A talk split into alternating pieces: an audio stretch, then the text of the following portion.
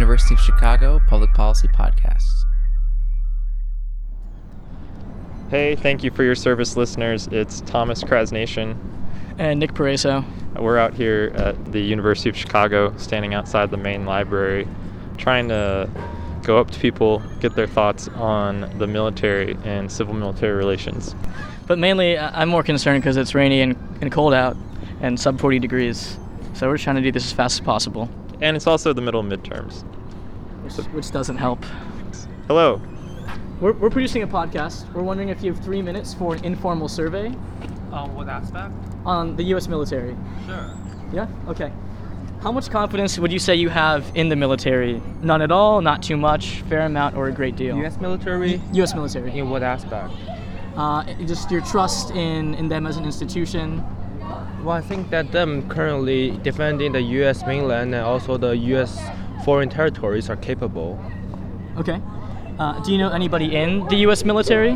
No. Okay. Uh, what kind of people do you think join the military? Well, first of all, I know that the, uh, because of the GI Bill, the military does provide a way for those retired soldiers to join the university or gain better education. Yeah. But, but definitely, you think um, like Well, economic opportunity, education yes, is like one big- way is economic and, uh, and like also education opportunities, and another is perhaps uh, just per interest and such. Yeah. Okay. Um, could you describe the difference between an officer and an enlisted person in the military? Do you know that? No, I think maybe kind of what you call see the ranks on their uh, shoulders and such, for example. Yeah. Okay. Uh, which branch of government is responsible for setting military policy? Uh, I guess executive perhaps. Okay. I know that historically is in like 1946 Truman like banned the segregation in military. Maybe so. Maybe the executive. Yeah. Okay. Uh, and where does your knowledge about the military come from? Well, I'm just generally interested in like war and military and such, and history and such. So yeah, and also global politics. I okay. mean, yeah. So like news and academic research, you'd say. Yeah. Okay. Uh, and last question. I have here a sheet of paper with the five branches of the military on it. If you could pick one for me and kind of describe its purposes and responsibilities. Okay. Um. uh. Sure. So uh. Let me guess. I don't know. I mean, I I got some brief knowledge of a bit of everything, I guess. Okay. So I mean, for example, I mean, Navy is mostly so like s- s- ensuring the U.S. interest in like for uh, in like in foreign bases and like other continents and such. I guess. Yeah. Okay. Great. Yeah. Thanks so much. Thank I you really so much. appreciate your Yeah. time. What is this for? Uh, so we host a podcast on campus. It's about the relationship between the military and American civilian society, Okay. and trying to inform students more about uh, the connection between the two. Thanks what so is much. this podcast called? Thank, you for your service. Under orders from the Secretary of Defense, women can now try out for all combat jobs in all services. We turn now to what some military officials call an enduring and pressing emergency the rise in veteran suicides. But more than a dozen current and former cadets have told CBS News they reported their sexual assaults to the Air Force Academy only to then experience retaliation. Don't ask, don't tell is history, but there's still plenty to talk about. Welcome back to Thank You for Your Service, a hard look at American civil military affairs from the University of Chicago Public Policy Podcasts. This is season two. I'm Nick Pareso. And I'm Thomas Krasnation. We're really excited to be back, producing and releasing new episodes here at the Harris School of Public Policy. Nick and I have just started the second year of our master's degree program here at Harris, and we have about five months left before heading back to the Navy full time. Nick, uh, why don't you tell our listeners where you're headed after this? Right, so once I wrap up here in March, I'll be heading to a destroyer. Right now, it's stationed out of Mayport, Florida. And what's next for you, Thomas? Um, after this, in March, I will be heading to Nuclear Power School in Charleston. And if I make it through that, then I'll be going to a submarine somewhere in the world. Cool. So before we get any further, we should note that for this episode and for the rest of the season, even though we're both in the Navy, the Thank You for Your Service podcast is just part of our academic pursuits here in grad school and does not necessarily reflect the official positions of the Department of Defense or the U.S. government. So, with season one of this podcast, we were trying to learn about some of the basics of civil military relations. We talked with a wide range of guests about concepts like civilian control of the military, the politicization of the military, and military decision making in the highest levels of government. That's why we tried to bring in guests who have served at those high levels retired four stars like Admiral Mullen and General McChrystal, and former civilian public servants like Senator McCaskill, Michelle Flournoy, and David Axelrod. Ultimately, we tried to close the civil military divide by showing how important it is for civilians, especially future policymakers like our classmates here at the Harris School, to be invested in one of the most central institutions of American society, their military. With season two, we're still focused on addressing that civil military gap, but we're taking a different approach. We want to really dig into the specific ways that the military interacts with American society. We're going to talk about social issues and social change in the US and how that relates to the armed services. Things like race, gender, and LGBT issues. We're going to talk about recruitment, who joins the military, and why. We're going to talk about some of the military related topics we often see covered in the news. What can be done to address sexual assault in the military, or the mental health crisis among service members and veterans. And we'll talk about the transition from military to civilian life. How do veterans add value to their communities once they leave the armed services? Some of these are issues people have a knee jerk reaction to, or hold deeply ingrained stereotypes about. We're hoping to provide more context to these discussions so they get the focused, rigorous, and analytic examination they deserve. Another thing we'd like to note while most of our episodes in season one were centered on interviews with policymakers, we're going to be trying some new things in these upcoming episodes. Uh, how much confidence would you say you have in the U.S. military? Not at all, not too much, fair amount, great deal. Confidence to do what? Just confidence in general, like your confidence in the military. Like your trust in them as an institution. I'm confident that they can defend the United States. Okay. I'd say I have a lot of confidence in the U.S. military. We began this episode walking around on the University of Chicago campus, talking to students to get their impression of the armed forces. We were interested in finding out what they know and what some of their opinions are about the U.S. military. How much confidence would you say you have in the U.S. military? None at all, not too much, fair amount, great deal. Uh, I guess I say not too much. Why do you say that? Because I'm suspicious of the military as like a general concept. Like, why have one? Oh, I think it's okay. Okay. Why do you say that? It's, it's, it's the strongest army standing on the earth. Yeah. And power, might makes right. Great deal. Why do you say that? Um, because the U.S. government spends a ton of money on them. Okay. Uh, a fair amount. Why do you say that? Uh, I feel like we spend a lot of money on our military, and so I would hope that I don't know that it would be good. That that money's put to good use. Yeah, yeah. Although I, I guess like realistically speaking, I, I know that a lot of that money is actually not put to good use, but I, I do think we spend a lot on our military. Fair amount. Fair amount. Why do you say that? A lot of money is going towards the military. Yeah, funding. Yeah, so you feel like the money is at least being put to good use.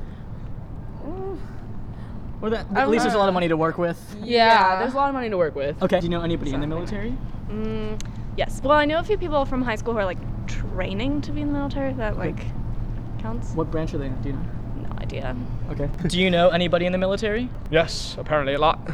Because I went to uh, U.S. high school, so. Okay. So Uh, some of my friends' parents are in the U.S. military. What do they do? Do you know?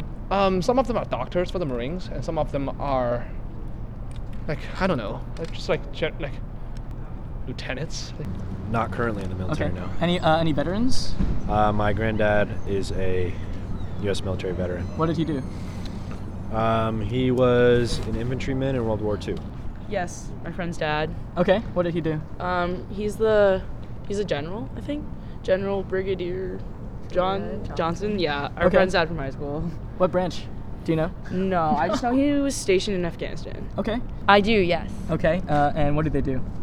Um, what do you mean? Uh, like what branch they're in, what their job Um, entails, if you know so I know I know a couple of people who go to West Point who are not currently in the military, but I I believe that they will be going into the army. But um, those are the only people who I know who are like military. that. Okay. You knew them from, from high school? Yes. Okay. Do you know why they decided to go to West Point? Um, I think that.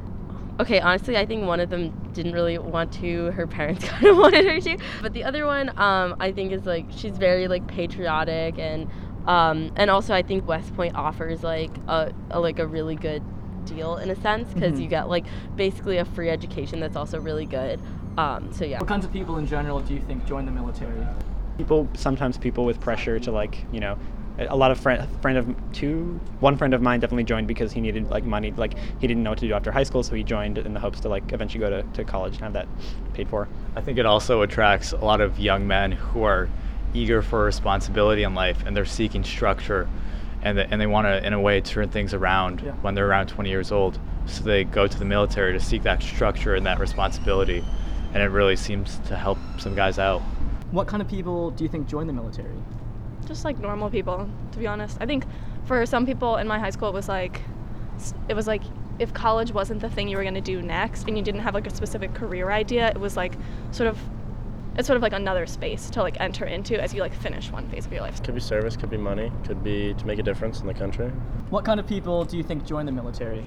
Some aspired, some brainwashed, some some want to protect their countries, some believed what in they are fighting for, and some just need the money to go to college. Uh, reason for joining could be um, one of them could be you don't have many other options. One of them could be patriotism. Um, those are probably the two main ones I'd say. Okay. Um, I'm not sure. Probably people who are very patriotic. Okay. And yeah. Do you think patriotism is that like main reason for joining, or do you know of any other reasons people might join? Um, I would assume that that would have to be like one of the reasons because you are like putting your life on the line for like America. Um, also, I guess like uh, I I do know that the the military sometimes recruits like lower income people because um, it is like it is sometimes like a, a better option than whatever they might otherwise have. People who love the country. Okay. Yeah, people who just want to serve. Do you know any other reasons people might want to join the military? To pay for college. I don't yeah, know. that too. Educational opportunity? Educational, yeah. Like ROTC programs and stuff. Okay. Uh, does the military serve the president or the Constitution? Um, I'd say the Constitution. Does the military serve the president or the Constitution? Um, I think it should serve the Constitution. Okay, you said should serve. Do you think it's different from what the reality is? Uh, yeah, I think sometimes like, I mean, ultimately they're getting their orders from like people like the president. So, um, uh, yeah. So uh, sometimes uh, it they might not be truly serving the Constitution. Well, t- technically, it's the president, I think, because he's the commander in chief. But it would depend on what the person believes, I guess. Okay. I don't know. Wait, isn't the president like the general? Yeah, isn't he like the one, like the who pushes the button? Yeah, but if, I don't know. The commander in chief or something. Yeah. should serve the Constitution also serves the president. They should uphold the Constitution, I think, but I think they serve the president because he's the commander in chief. Okay. Uh, what branch of government is responsible for setting military policy? That's a good question. Executive, right? I mean, I don't know. I, it's multi. I would think it's multifaceted. Okay. Uh, and what branch of government is responsible for setting military policy? Mm. Like what? Uh, like like deciding like where we're going to deploy troops and how are they going to be Oh. used. Doesn't the president choose and then the Congress has to like confirm it or something? I think. I don't know. Um, I don't know. Um, I'm gonna go with. I want to say judiciary, but I feel like it's exec- executive. Okay. I should know this from U.S. history. Executive? I don't know. Yeah, I'll exec- stick with the president. or legis. Legis- or judicial. all three. what do you mean by military policy? The, the Department of Defense. Okay. Uh, and Oh, I'm not fami- too familiar with U.S. government stuff. Okay. I have here a sheet of paper with the five branches of the military on it. If you could pick one for me and kind of describe its purposes and responsibilities. Um, the Navy is responsible for like sea warfare, like warfare in water. Yeah, and then armies like for land. Yeah. I believe. Uh, and if you could maybe pick one of these and describe what you think they do. Oh, that was, this was the question because I always think like, what the f- is the difference between the Navy, the Marines, and the Coast Guard? Like, aren't those all like at sea? because I know like there's some people at sea and there's some people at land. Air Force obviously flies planes. Okay. Um, yeah, they probably drop bombs on people. Would be a guess. Um. um. Air Force. Um. Purpose. I mean, I'd assume kind of being that. Uh, being like the ones who actually do the traveling, kind of do the flying, spying. I don't know. Okay. Great. Sure. Yeah. Um, I'd say the Marines are is the section of the military. If there's conflict somewhere the U.S. is deciding involved in, they're probably the first ones to go in. Mm, Marines are like the audition military. Oh my god, I sound like a theater kid, but like you have to like, um, it's like more like I don't know, not exclusive. Okay, yeah, you have to like try out. It's like harder to get into, um, and they're just yeah. So they, they, I think they have like a presence and Kind of a prestige about them. yeah, like a yeah. I think the Air Force, whenever we're in a fight, they fly the planes and they're in charge of like the air combat and maybe they shoot down. Uh, and last question: Where does your knowledge about the military come from? News, movies, friends, family. I'd say all of those. Okay. Yeah. Yeah. Same. Uh, and where does your knowledge about the military come from? News. Websites, whatever. Just Government, the class. Government class. Yeah. Okay. like friends, Friends? who like my parent like my friend's parents just like what she's told me about her dad and also like a little bit of US history class but yeah and TV. TV. like the news Okay, so school and what you see on screen. Yeah. All right. Well, hey, thank all. you so much. Thank we really you. Wait, do I sound it. like one of those kids who are? So where's where's North Korea? Point to Europe. Am- am I sound- do I sound like one of those? No, you sound very well. So everyone we talked to had different backgrounds and different points of view, but it did seem like there were some commonalities in their answers. Nick, what would you say you took away from the students' answers about why people join the military? Well, first, they all had a pretty uniform perception of who joins the military. It's an archetype of someone who's patriotic but has few opportunities in life. Uh, in their eyes, people who join the military are usually low or middle income, and they need better economic options.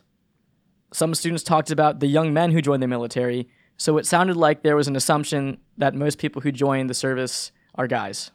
It didn't really seem like very many people knew anyone in the military either. Right. Many students we talked to didn't know anybody currently in the military. A few knew a veteran, a few had relatives serve, two students had a high school classmate attend West Point, but many of them didn't personally know anybody who was actively serving. And what would you say about the students' answers to some of your knowledge based questions about the military and military policy? Well, to that, there's a tremendous lack of knowledge out there about what the military does. People had a hard time discerning the different purposes and mission sets of the five branches. They didn't know which parts of government set different aspects of military policy, and they were unsure of the military's relationship to the president and to the Constitution. When we asked them where they got their knowledge about the military, only one or two of them said they'd ever learned about it in school. So, a really interesting side note U Chicago has a large population of international students, and we talked to two students from China during these interviews. Both of them gave the same response to one of our questions. Does the military serve the president or the U.S. Constitution? Well, I only know that I think the Marine only serves the president, and the other troops are like are under. The, I need to I need to listen to the Congress, yeah, or Okay. like the the Constitution, I guess. Uh, and does the U.S. military serve the president or the Constitution or both? Marines serve the presidents. U.S. military serves the Constitution or the nation. Okay. We're really curious about this, and unfortunately, we let our interviewees get away before we made the connection. So, if any of our listeners out there have any idea why these students answered this way, please let us know. Obviously, as Kori Schake told us in our very first podcast interview, The, plural, of anecdote. is not data. the group of students we talked to was definitely not representative of American society in general. But these brief conversations with students did give us an interesting ground level look at civil military relations here in Hyde Park, especially in the minds of people our age. We'll try to bring you more of these discussions in future episodes. For the rest of the episode, we'll be focusing on reasons for why people join the military. Part two of this topic will cover military demographics. As we began planning these episodes, we knew exactly who to call. I'm Emma Moore. I work as a research associate for Center for New-American Security. My specific interests are military recruitment, you know, that relationship that the military has with society from a consumption standpoint, you know, where people learn about the military as well as women in integration and um, physical fitness to see what we mean by lethality and readiness. Emma is one of the civil military relations scholars that Nick and I really look up to. She helped us quite a bit with some of our interview prep last season, especially for our episode on Hollywood and media stereotypes about the military. Emma explained to us the realities of enlistment and recruiting. For one, she pointed out how the stereotype of military recruitment exclusively coming from low income populations doesn't actually measure up to reality. We've seen a lot uh, of these misconceptions play out, and my boss, Kayla Williams, did a great rundown and has tested this in different um, settings, saying what are the national security assumptions about military service, even as they uh, people who are working with the military, kind of day in and day out, and on policy issues that are that affect the military. Um, you know, the low income as a reason to join the military is not always seen to play out in in practice and partially it's because of military standards there are correlations between education attainment and being lower income. So because you have to have a high school degree in order to join the military, that actually means that sometimes lower income individuals aren't um, do not have a qualification. So we see lower representation in the military amongst the lowest and the highest quintile of socioeconomic status, and the biggest representation in the middle third. Emma highlighted the reasons for enlisting that are better backed by empirical data. I think as a nation, we would like people to join because they have a sense of, you know, they have this selfless service or they have a desire to serve the nation. But turns out the real things that people actually need to think about, like money for college, having um, a meaningful career, but also having opportunity, are really the big reasons. So paying for future education is like one of the biggest reasons people say they would be interested in in serving in the military and yet there's this desire i think not to advertise that because they a lot of uh, you know it seems like military marketing doesn't want to be transactional about why people are joining but clearly that's that's a priority for everyone um, you know travel and and good compensation are other reasons people join rand has put out some research on why people join. You know, there is a there's a difference between people who have elected into combat arms, and that's shown that they find excitement and uh, a different kind of experience in those jobs than they might in any other career. But there's a different sector that of people who might have gone into combat support who say, I'm going to be a mechanic because this is transferable skills and I'll be able to be employed afterwards. So I don't think it's wrong to say serve your country, you know, find glory perhaps, but that's not the only narrative to hit. As Emma pointed out, because of those educational requirements, the majority of people joining the military do not come from low income backgrounds. But once people do join, the military can be a gateway to pursuing higher education and job opportunities. And the military is taking note of this.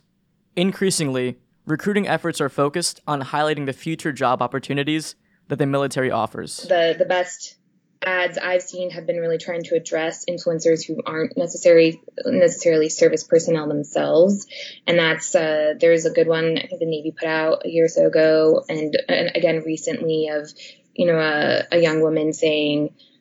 I want to do cyber in the military because I find that it's the most fulfilling, it's the most interesting. I'm dealing with real world threats every day. And that was directly um, to speak to mothers, for example. I think the the military has fallen short on, and the army in particular, on relying on combat arms images and and rhetoric as a recruitment method. Those are people who are already interested and have propensity to serve and don't necessarily need to be convinced to get across the finish line. It's really the that kind of middle area of people who might have thought about it but might not be willing to take a, the step that need to be addressed more directly. I think definitely the military should be focusing on jobs that it doesn't primarily highlight as military jobs. The fact that you can be a veterinarian, you can be, you know, a mechanic, you can be a public affairs officer, psychological operations. These are all things that are harder to communicate and the ones where you want maybe more highly skilled people in the door. And so saying that random college student over here or somebody who's in community college that might be interested in journalism that you can have a full-time job in the military with great benefits and uh, that might be a harder market to crack on the civilian side. Same with things like the the band. You know it's hard to be employed as a trumpeter for example but you can you can do that full time in the military Emma's expert advice helps dispel some of the traditional stereotypical thinking on why people decide to join the military. But we wanted to go beyond the data to get a more personal look. That's why we reached out to an incoming freshman here at the University of Chicago who happens to be a 10 year Navy veteran, Katie Puckett. So I joined the Navy in 2009 when I was 25 years old. And I ended up becoming a cryptologic linguist. My language was Arabic which was a really interesting uh, thing that I never expected I would learn ever at any point in my life. Uh, I also became air crew, so I flew on missions all over the world. I deployed to Afghanistan and I did a lot of um, deployments in the Mediterranean as well. After that, I did a tour at Great Lakes Naval Base where I worked with young sailors as an instructor, teaching them about life skills. We tried to get her to talk more about her deployments, but a lot of what she did was classified. Well, were you like just um, like just like like, so, like processing like in, well in air or? Uh, we use a lot of equipment, communications okay, equipment. Sure. Okay. Um, and we just do various tasks yeah. using that equipment while on an aircraft. Okay. okay. Yeah. All right. Got it. But she could share other parts of her story, like her reasons for joining. So yeah, I went to Auburn University because I grew up in the South, and in the South, it's not a lot of people like, "Hey, you should go to Harvard or Princeton." You know, they're like, hey, which SEC school are you going to? Or you can go to Alabama, you can go to Auburn, or how about Georgia? Um, join a sorority, you know, meet your husband at a frat party, that kind of thing. Uh, and that just really wasn't my path. You know, I kind of knew that going into it, but I did what any good girl from Alabama does. And I went off to Auburn after my senior year of high school. Uh, when I got there, I did okay my first year, played some lacrosse. Then I started partying a little bit too hard um, and just kind of lost sight of what I what I wanted, what I was doing. So I ended up leaving school and moved back to Huntsville, Alabama, with my family. So my dad ended up serving for 30 years. It was 10 active and 20 reserve, and he retired as a captain. He worked in the intel community as an intelligence officer, did a lot of cool stuff, and he always spoke very highly of his time in the Navy. He loved his shipmates. They had all these hilarious stories. Uh, I think my godfather was one of his like best buddies that they they served as young surface warfare officers together uh, in the early in their career. But he loved it, and um, after he retired, I know he kind of always wanted one of his kids to go into the service, but neither of my brothers did, and kind of ended up on me after those you know poor life choices I had made.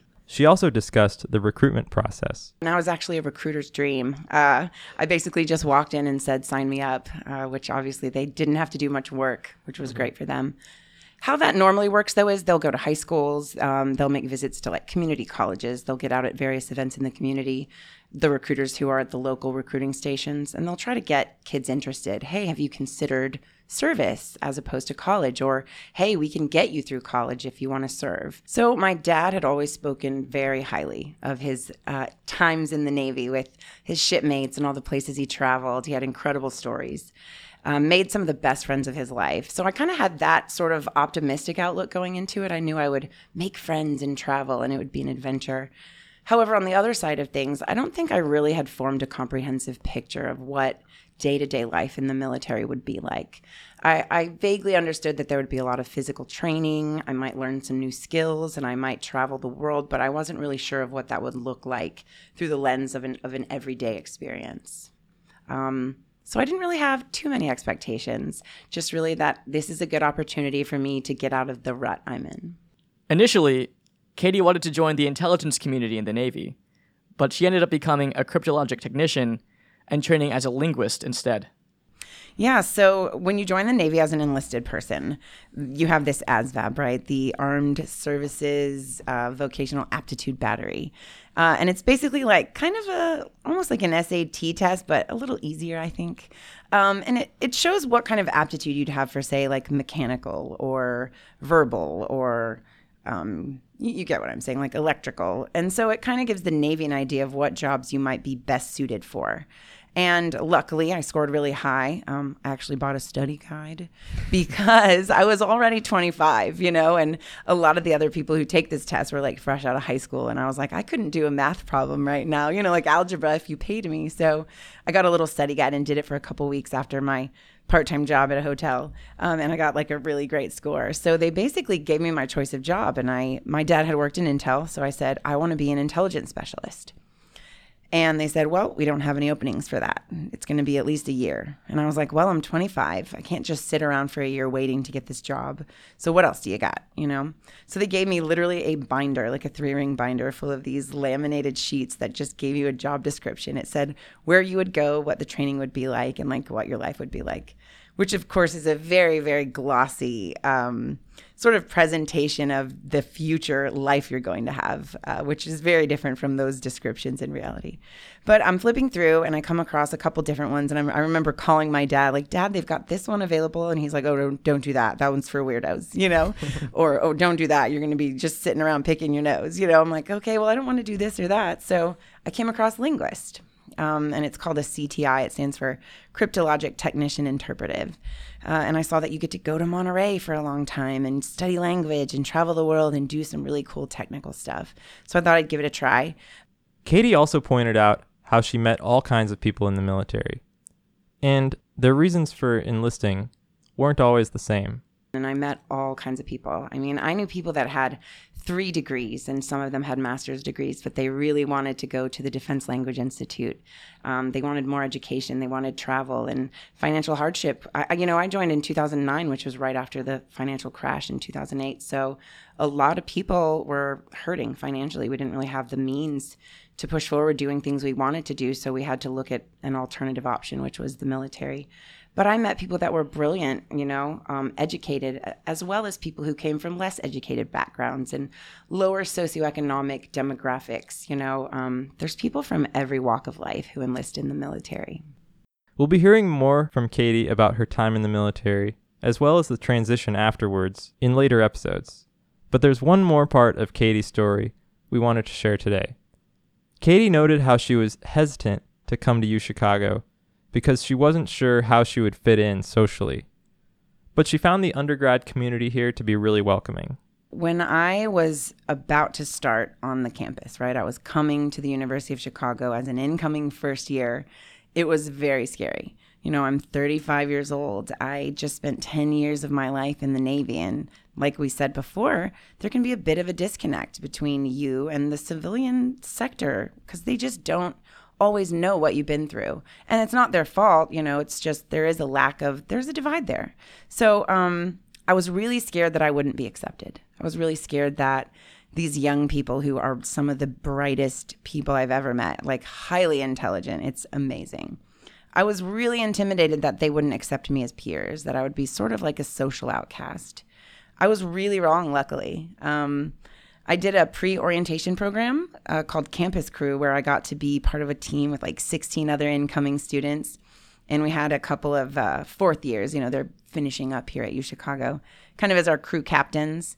And we just spent the week sort of driving golf carts around and helping with logistics and moving luggage and, you know, but at night they would help us do these amazing programs. We'd go see improv or we'd go to the Cubs game or, and we really built this close knit sense of camaraderie. And that actually was a parallel to my na- my Navy experience. You know, being in a group of people, having a common goal to work together through kind of an extensive period of time. You know, like a week long, all day, every day with these people. That's pretty intense. So. Um, I love these people. I mean, you know, we kind of joke that I'm the cool aunt because I'm not like quite their parents. Really, just great experience. I was very much welcome to campus, and now I'll be walking just to the library in between classes and I'll hear someone say, Katie. And, you know, I'll turn around and there's like one of these kids and they're like introducing me to their friends and they come up and hug me. And it's just a really incredible experience to feel welcomed here. One of the undergrads we talked to on campus had actually heard of this group that was part of her incoming freshman class. What kind of people uh, do you think join the military? Um, well, at first I used to think it was people who just wanted to serve their country. They were like extra patriotic, Mhm. or they weren't that good at school. But then there were some people who joined. Um, you know, the ten. I think it's ten veterans that are in our in the class of 2023. One of them was in the PRIO, and he just joined to serve his country.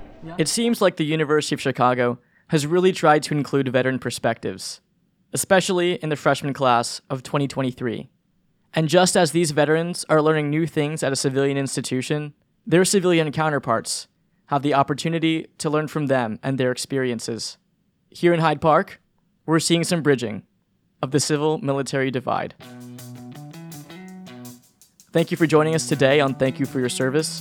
Be sure to follow us on Twitter at TYFYS underscore podcast.